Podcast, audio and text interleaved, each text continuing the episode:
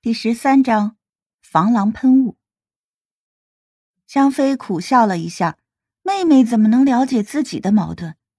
算了，就当是回忆吧。上辈子没有和蒙丹在一起，也许在戏里自己可以和蒙丹有一个良好的结局。没什么，你帮我念念剧本吧，有很多字我都不认识。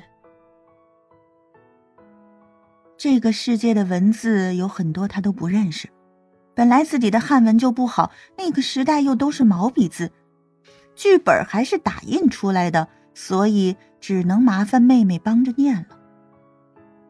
于是李楠就充当起翻译的角色，随着李楠读出剧本，香妃的思绪又回到了清朝。紫禁城里，自己翩翩起舞，乾隆爷双眼放光的看着自己。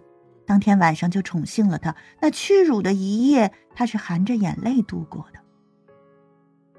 如果不是爹爹抓了蒙丹，并用他来威胁自己，那就算是宁为玉碎，也不为瓦全，绝不会残颜在世上一天，更不要说被一个和自己爹爹差不多的男人搂在怀里了。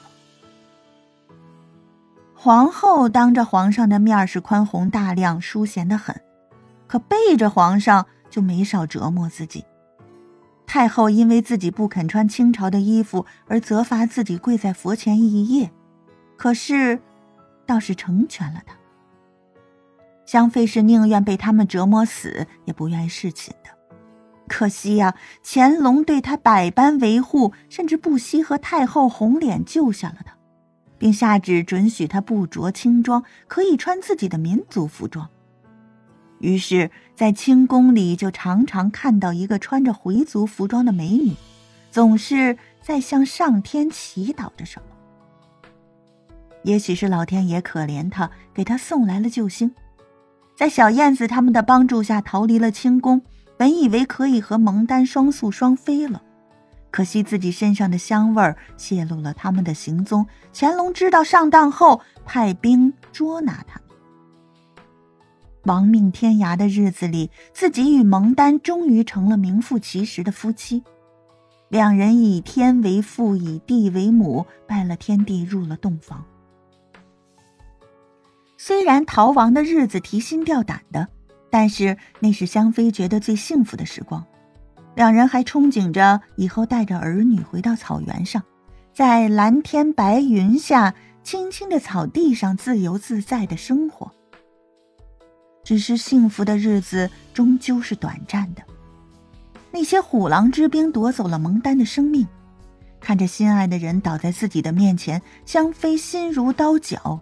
拿起刀抹脖子的时候，那锋利冰冷的刀刃划破了他的血管，喷射出来的鲜血染红了地上的小草。临死，拉住蒙丹的手，许了下一世的诺言。如今，自己依着诺言来了，可是蒙丹，你在哪里？你有没有听到我的呼唤？陈子豪正开着会，突然觉得一阵心悸，无法再安心开会，就匆匆的结束了今天的会议。回到自己宽大的办公室，虽然开着冷气，但还是无法让陈子豪感到舒服。扯下脖子上的领带，将他扔在沙发上。不知道最近自己是怎么了，老是没来由的就心悸，看来应该去做个体检了，看看是不是身体出了什么毛病。近来的压力实在是有点大，和秦氏集团争夺望天大厦的地皮，那可是一个黄金地段。秦宇泽这个人非常的难缠，以往的交手中，每回当自己以为胜利的时候，都被秦宇泽给截胡了。这一次绝不能再败了，这关系到陈氏集团未来几年的发展，他是势在必得的。但是开会的时候，老总汇报说，那座大厦有不少住户都倾向和秦氏签约，这让陈子豪感到很闹心。最近不知道是怎么了，事事都不随心，每天晚上都被那个奇怪的梦所困扰。弄得他想发火，却不知道冲谁去发。真想看清楚那个女子的脸，问问他为什么每天晚上都出现在自己的梦里。终于到了下班的点，香妃觉得有种解脱的感觉。在片场的每一分钟都是煎熬，好想长上翅膀飞出去。六月的香港正是炎热的时候，虽然已经没有了太阳，一轮弯弯的明月已经挂上了天空，可是刮的风还是热的，闷热的感觉让人窒息。擦了一下头上的汗水，小巴里的气味真难闻。有几个男人看着漂亮的姐妹们窃窃私语，看起来不安好心。李楠警惕地看着他，低声对神情恍惚的香妃说道：“姐姐，对面的几个男人好像不怀好意，咱们要小心点下车咱们就快点跑，跑到人多的地方就安全了。”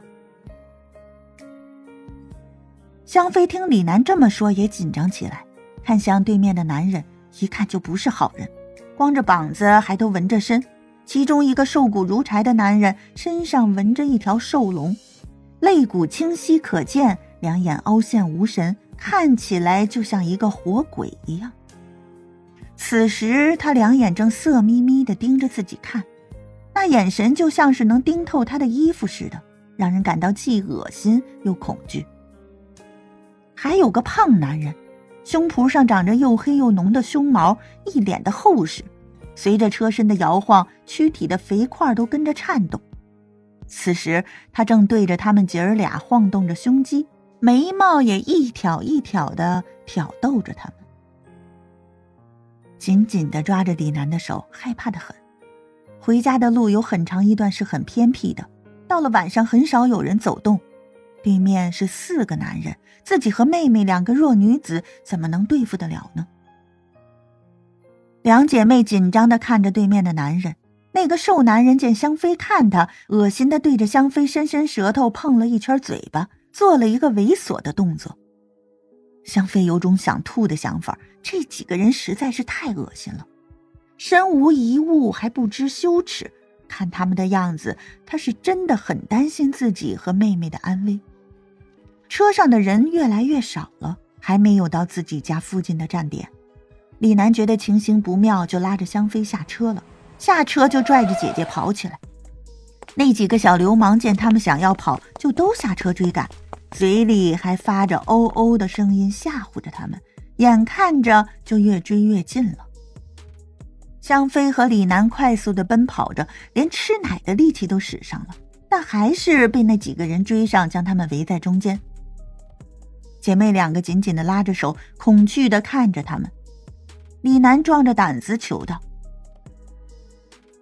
几位大哥，这些钱全给你们，请你们放过我们姐妹俩吧。”边说边把包打开，将里面的钱全掏出来递给他们。瘦子接过钱，不怀好意的笑道：“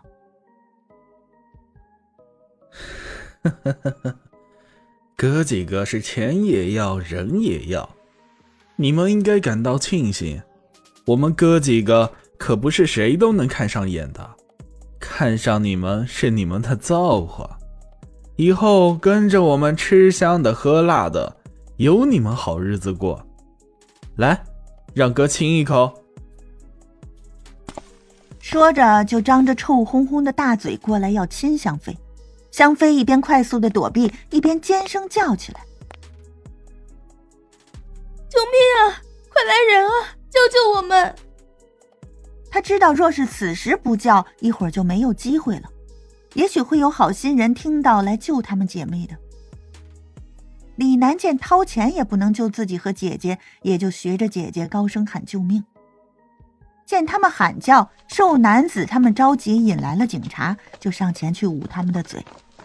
李楠和香妃拼命的挣扎着，一边抡着包打他们，一边高声的喊救命。突然，李楠想起来自己的包里有防狼喷雾器，就赶忙拿出来对着他们一阵乱喷。瘦男人没有防备，被喷到眼睛上，疼得他大声的叫喊。